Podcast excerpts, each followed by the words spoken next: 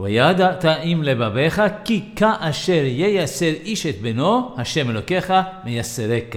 And you shall know in your heart that just like a man will punish his son, so the Lord your God punishes you. The question is, why is it that the way that God punishes the Jewish people is likened to the way a father punishes his son and not the way a master punishes his servant?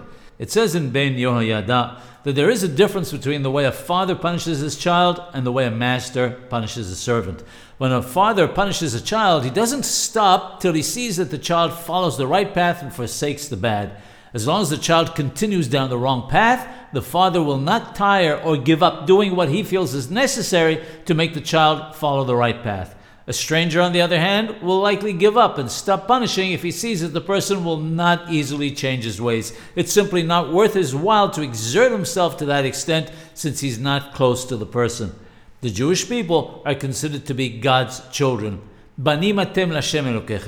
Therefore, if we take a wrong turn, God will not let us be as He does the other nations, but will continue doing what He feels is necessary until we return to Him and reach the perfection befitting the Jewish nation.